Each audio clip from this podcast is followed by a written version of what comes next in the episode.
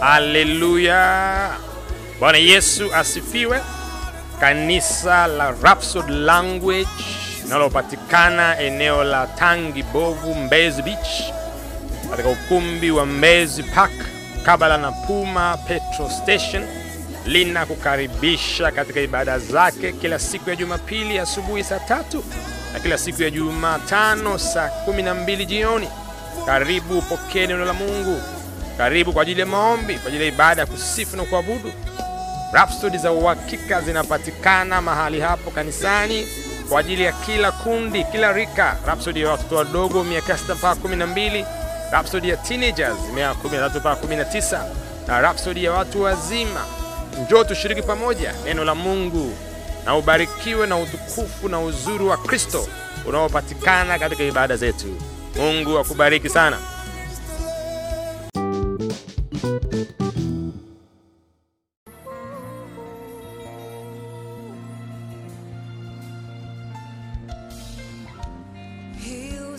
Haleluya! Karibu tena katika siku nyingine njema na kipekee, wakati mzuri kabisa wa kujifunza neno la Mungu kutoka katika Rapsod Tivo, eh, toleo maalum kwa ajili ya teenager hili eh.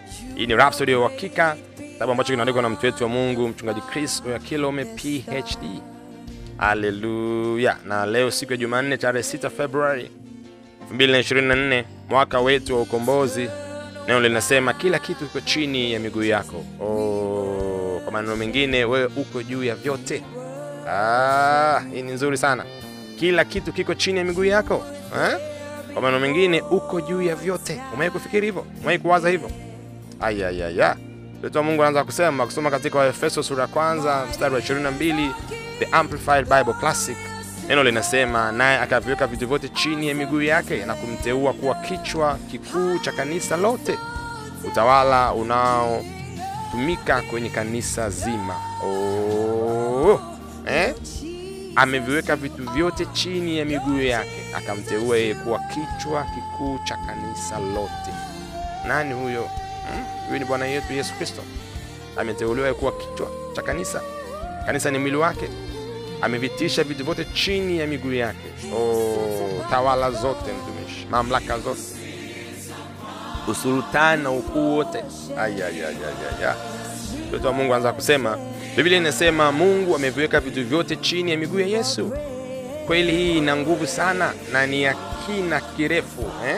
Ina kina kirefu sana hii kweli, deep katika fikra na mtazamo na muktadha kwamba vitu vyote vimetiishwa chini ya Yesu Kristo na kama vitu vyote viko chini ya miguu ya Yesu, inamaanisha vyote viko chini ya kanisa ambalo ni mwili wake. Yesu ndiyo kichwa. Biblia inaliita kanisa utimilifu wake, ukisoma Waefeso sura ya kwanza mstari wa 23, na hili linamaanisha kuwa bila kanisa Yesu hajakamilika kwenye dunia hii. Ah. Haya ni maneno mazito mno yanayovunja ile theolojia ambayo sio sahihi eh? kwamba bila kanisa Yesu hajakamilika hapa duniani kwa sababu yeye ni kichwa, asi ni mwili wake. Kichwa hakiwezi kwenda bila mwili, mtumishi. Kwa hiyo una sehemu ya kipekee sana ambaye ni sehemu ya mwili wa Kristo, ambayo ni sehemu ya kanisa. Oh, na Roho wa Mungu anataka tufahamu na tuelewe kwamba sisi ni mwili wa Kristo, tuko juu ya vitu vyote. Ayayaya, Mungu anasema ni kama mwili wako wa nyama, kichwa chako kiko juu kikifuatiwa na sehemu nyingine za mwili wako kushuka chini kuelekea kwenye nyayo za miguu yako. Licha ya nafasi yako au uh, licha ya nafasi yako au unasimama juu ya nini, hata kiungo cha chini kuliko vyote katika mwili wako, ncha ya vidole kwa mfano ya, ya, ya, ya miguu yako viko juu ya mahali unaposimama au juu ya kile unachosimamia eh? Mungu anasema hebu fikiri kama vile ungekuwa umesimama juu ya meza kwa mfano eh, hata kiungo cha chini kabisa cha mwili wako eh, hata kama ni kucha za miguu au vidole vyako vya mwisho vya miguu vitakuwa viko juu ya ile meza. Kwa hiyo kama wewe ni mwili wa Kristo wewe ni kiungo katika mwili wa Kristo, huko juu ya vyote, haijalishi ni kiungo gani.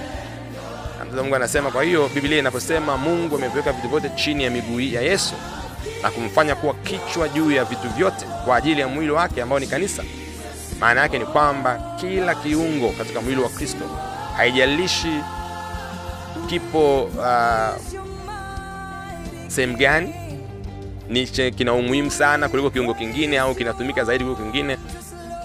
vyote hivyo viko juu ya vitu vyote ambavyo vimetiishwa chini ya mwili wa Kristo. Oh, mtoto wa Mungu anasema ili mradi tu uko ndani ya Kristo uko juu ya vitu vyote. Kwa ili mradi uko ndani ya Kristo uko juu ya vitu vyote, haijalishi ni kiungo gani.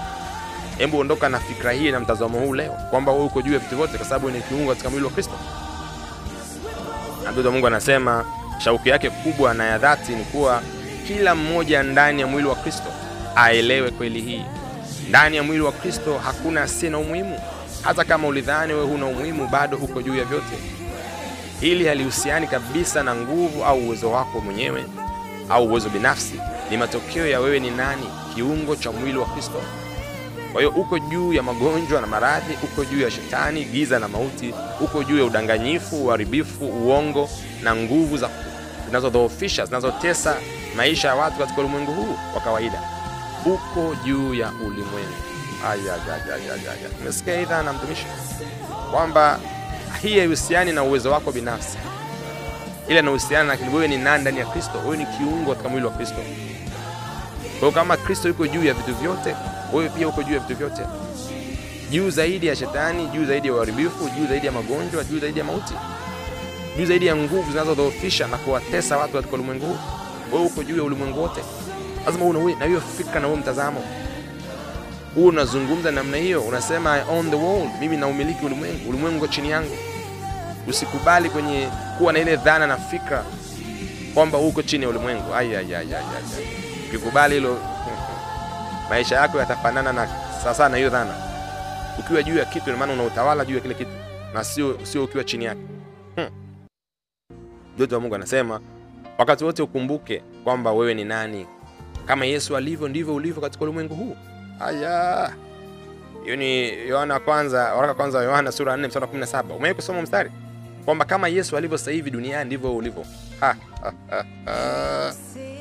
Haya ni maneno mazito mno, ukiyarudia tena ukiyatafakari utaelewa kwa nini Yesu alisema mtaijua kweli nayo kweli itaweka huru. Hebu fikiria sasa hivi Yesu alivyo alivyo sasa hivi ipoje? Is a glorified Christ, ni Kristo aliyetukuzwa, mwenye mamlaka, mwenye utukufu, mwenye ubora, mwenye enzi, mwenye ukuu. Nasema kama yeye alivyo ndivyo tulivyo. Kwa tuna uzima wake ndani yetu, uzima ule ule ambao yeye anao tuna haki yake ndani yetu, haki ile ile ambayo anayo.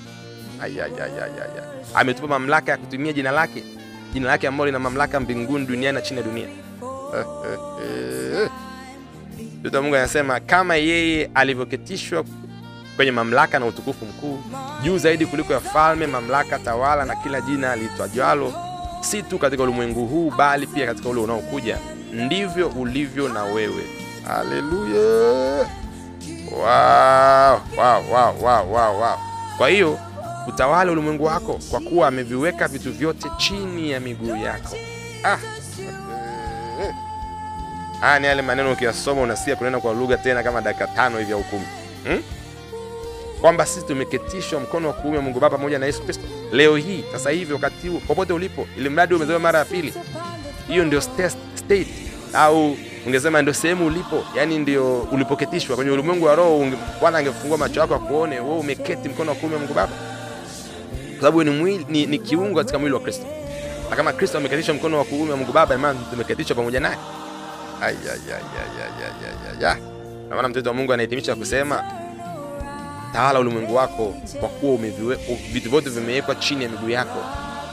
Kwa usikubali kuwa mhanga wa hali wa mazingira wa mifumo ya ulimwengu huu ambayo hailandani na kweli ya neno la Mungu hmm? Maana tunaomba kwa ajili ya mataifa yetu, tunaomba kwa ajili ya nchi zetu, tunaomba kwa ajili ya viongozi wetu, tunaomba kwa ajili ya miji yetu. Kwa nini? Sababu kama tumeketishwa pamoja na Kristo, tunaweza kuuona uongo ambao unaweza ukaharibu nchi, ukaharibu mji, ukaharibu taifa, ukaharibu shule, ukaharibu familia. Na ndio maana tunaomba kwamba haki ya Mungu itamalaki na kutawala katika miji yetu. Viongozi wetu wawe na hekima ya Mungu kufanya maamuzi sahihi yenye kuleta ubora na ushindi katika mataifa yetu na miji yetu. Oh, oh. Mtu wa Mungu anasema nena ndani zaidi kwa kusoma maandiko yafuatayo: Waefeso sura ya kwanza mstari wa 19 mpaka wa 20, Waefeso sura ya pili mstari wa nne mpaka wa sita, Warumi sura ya tano mstari wa 17.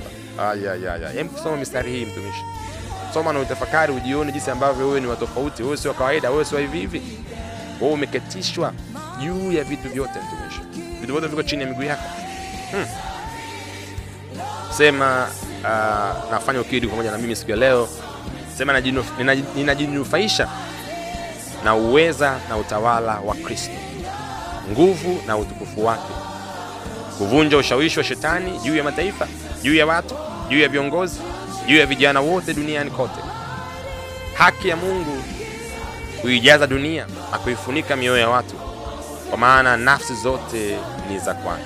Oh, haleluya! Haki ya Mungu inaifunika mioyo yote ya watu, mioyo ya vijana wote wa Kitanzania eh, kutoka kaskazini mpaka kusini, mashariki mpaka magharibi, bara na visiwani. Oh! Kwa sababu nafsi zote ni mali ya Mungu na hataki hata mmoja apotee, bali wote waifikie toba. Na taski yetu ya leo ni kusoma mstari ufuatao na kuutafakari wa Efeso sura ya kwanza mstari wa 22 mpaka wa 23. Hebu pata nafasi ya kusoma mstari huu na kuutafakari kipekee, na utaona badiliko na ushindi na ubora kuhusiana na mali ulipoketishwa pamoja na Kristo na mamlaka ulionayo na namna ambavyo unapaswa kuiachilia na kuiruhusu itende kazi katika ulimwengu wako. Mungu bariki sana, siku yako iwe njema na ushindi iwe ya utukufu katika jina la Yesu, amina.